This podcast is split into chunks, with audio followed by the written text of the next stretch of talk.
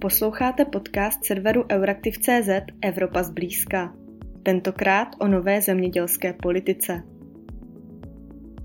Na nové zemědělské politice stále nepanuje zhoda. Jisté ale je, že bude zelenější než ta stávající. Novinkou budou například tzv. ekoschémata, která mají zajistit, že zemědělci, kteří pobírají dotace, hospodaří šetrně s půdou, vodou a krajinou a zajišťují dobré životní podmínky hospodářských zvířat. Jmenuji se Kateřina Zichová, jsem redaktorkou Euraktivu a na to, v čem ekoschémata spočívají, jak probíhají jednání a jaká je česká pozice, se budu ptát kolegyně Pavly Hosnedlové.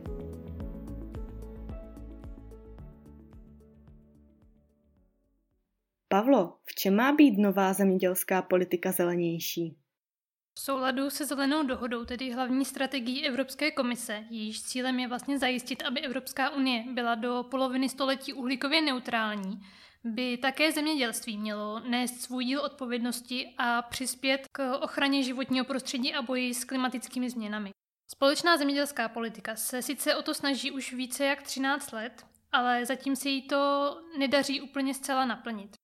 Dokonce i Evropská agentura pro životní prostředí nebo sám Evropský účetní dvůr v několika svých zvláštních zprávách z loňského roku upozornili na to, že společná zemědělská politika dostatečně nepřispívá k ochraně životního prostředí a klimatu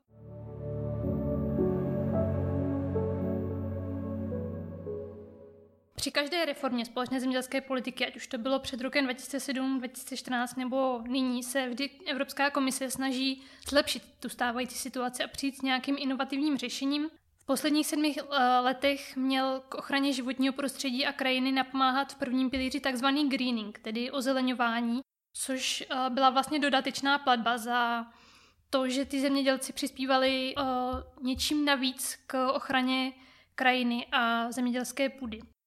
Greening uh, podle odborníků byl sice zajímavou myšlenkou, ale představoval obrovskou administrativní zátěž.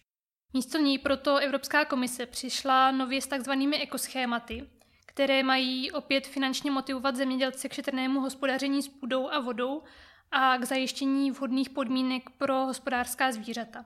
V čem tedy spočívají takzvaná ekoschémata? Ekoschémata mají být opět uh, jakousi nadstavbou přímých dotací, a mají vlastně tak motivovat zemědělce, aby více zohledňovali dopad své činnosti na životní prostředí. Když to budou dělat, tak vlastně dostanou v podstatě peníze navíc. Podle návrhu Evropské komise by na tato opatření měla být, mělo být vyčleněno až 40% prostředků.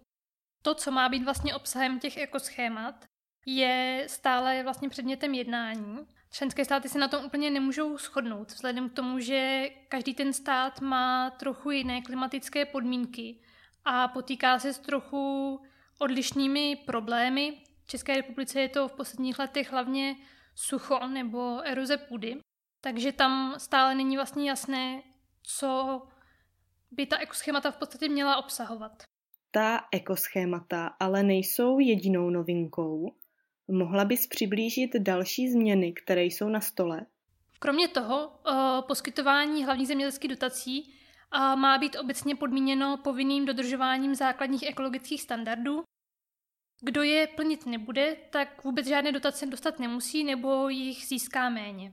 V rámci tohoto opatření by například zemědělci měli ponechat asi 5 až 10 půdy ležet ladem nebo vyčlenit ji na krajinné prvky, ochranná pásma, eh, remísky, rybníky a další prvky, které brání erozi nebo zamezují vyčerpávání půdy. Dalším požadavkem eh, je také snižování používání pesticidů nebo střídání plodin. Eh, zohledněna by měla být také ochrana biodiverzity, tedy rozmanitost rostlinných a živočišných druhů.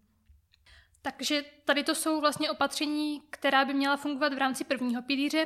V rámci druhého pilíře, který je tradičně vymezen pro rozvoj venkova, by měla být opatření, která motivují k čerpání pladeb například na nějaká inovativní řešení a v neposlední řadě uh, si současné návrhy společné zemědělské politiky kladou za cíl také více podporovat malé a střední farmy, a to zejména prostřednictvím zastropování přímých pladeb pro velké podniky a právě ty menší podniky daleko více zohledňují vlastně svůj vliv na životní prostředí, takže i to může přispět právě k lepšímu zohlednění té zemědělské činnosti na krajinu. O finální podobě zemědělské politiky ale ještě není rozhodnuto. Jaké jsou tedy pozice k těm návrhům? Jak to vidí třeba členské státy? Zkrátka, jaké jsou vyjednávací pozice?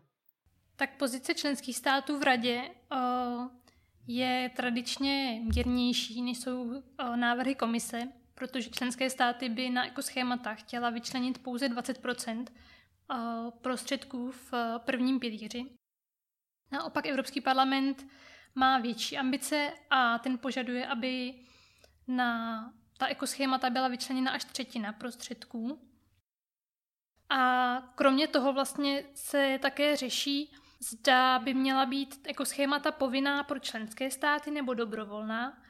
A to samé vlastně, zda by měly být ekoschémata povinné nebo dobrovolné pro zemědělce. Vypadá to, že by měla být povinná pro členské státy. To znamená, že členské státy je budou muset v nějaké podobě zavést. V jaké podobě už to bude, eh, to zřejmě bude ponecháno právě těm členským státům. To bude ta jistá takzvaná často skloňovaná flexibilita, kterou Evropská komise eh, by mohla členským státům v podstatě dát na to, aby si přesně stanovili, co v těch ekoschématech chtějí sledovat. A otázka toho, zda by jako schémata měla být povinná či dobrovolná pro zemědělce, tak uh, ono to vyplývá z toho, že dotace nejsou povinné. Zemědělci je nemusí, nemusí povinně čerpat, takže ani ta ekoschémata by neměla být povinná, ale měla by být dobrovolná. Nicméně z příprav společné zemědělské politiky na národní úrovni v České republice, respektive v rámci přípravy takzvaného národního strategického plánu. Ta ekoschémata vypadají, že by měla být v podstatě pro všechny zemědělce, co budou něco dělat pro životní prostředí, což je samozřejmě ze strany odborníků kritizováno. Zmiňuješ kritiku. Jak si vlastně návrh nové zemědělské politiky co do těch ekologických aspektů stojí? Tak ta kritika směřuje na, na několik bodů. Jednak je to to, že ty návrhy na reformu společné zemědělské politiky neodkazují na tu velkou strategii Evropského zeleného údělu a s ní související další dvě strategie, které Evropská komise představila loni v květnu, a to je strategie z farmy na vidličku a strategie na ochranu biodiverzity. Vědci i ekologické organizace dokonce varují, že vlastně ty současné návrhy společné zemědělské politiky mohou jít proti cílům těch jednotlivých strategií a dokonce zhoršit pestrost v krajině a v podstatě nepomůžou ani v omezení té klimatické krize, kterou zažíváme. Kritizují zvláště to, že dotace opět poputují na podporu intenzivní zemědělské praxe, která vlastně urychluje zhoršení biodiverzity. Kritizují také to, že dostatečně ty návrhy nepřispívají ke snižování emisí skleníkových plynů v oblasti zemědělství, ani v podstatě nepomáhají předcházet suchu nebo naopak povodním. Vadí jim také to, že například ty návrhy neobsahují nějaký závazný cíl pro zemědělce, jaký by měli dosáhnout v případě snižování emisí.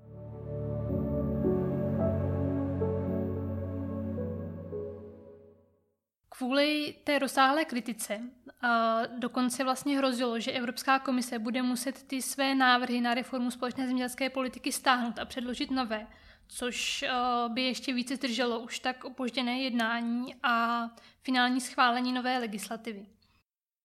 Je ale nicméně potřeba uh, si uvědomit, že zmíněné strategie jsou pouze koncepčním, nezávazným a nelegislativním rámcem, ale vlastně to jejich plnění musí být provedeno až platnou závaznou legislativou. V neposlední řadě uh, je potřeba si také uvědomit, že ty strategie přišly až poté, co návrhy komise na reformu společné zemědělské politiky už byly na stole.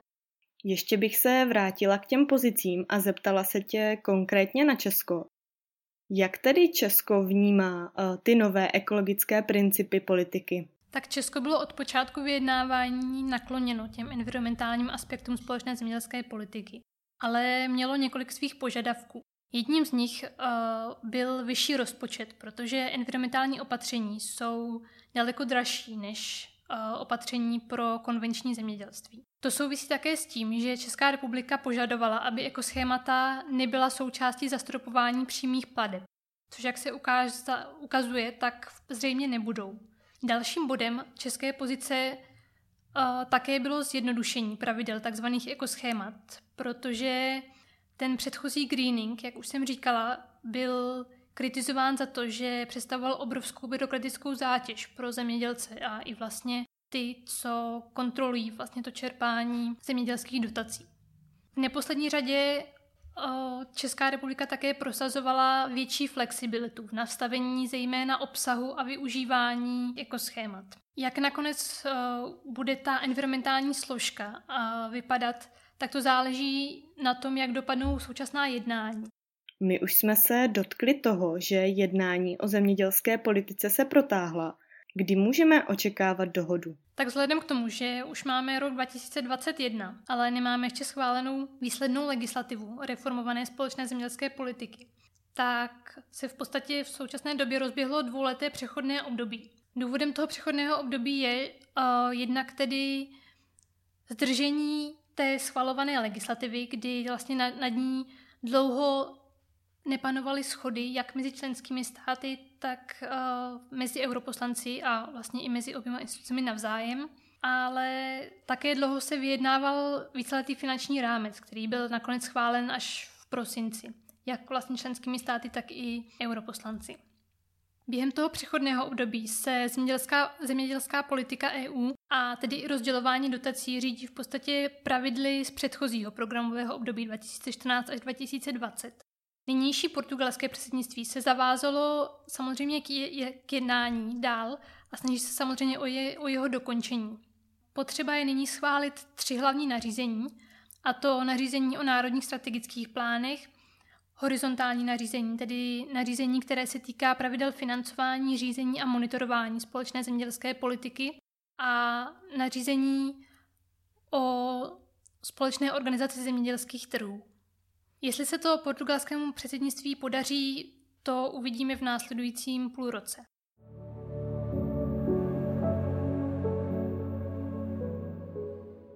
Podle informací bruselského Euroaktivu se jednání nyní zasekla na podobě Národního strategického plánu. Eh, ministři členských států by měli o postupu v jednáních diskutovat v rámci rady na konci ledna, takže tam můžeme očekávat, že vyplynou na povrch uh, už třeba nějaká dojednaná pravidla nebo aspoň nějaký průběh toho jednání, jak to pokračuje. Až se nicméně dospěje ke vzájemnému kompromisu, tak nová pravidla by po tom dvouletém přechodném období měla platit od 1. ledna 2023 a skončit by měla v roce 2027. Takže v podstatě oproti sedmiletému období tady budeme mít čtyři roky platnosti vlastně nových pravidel společné zemědělské politiky. Redakce Euraktiv se s vámi pro tentokrát loučí. Děkujeme, že nás posloucháte.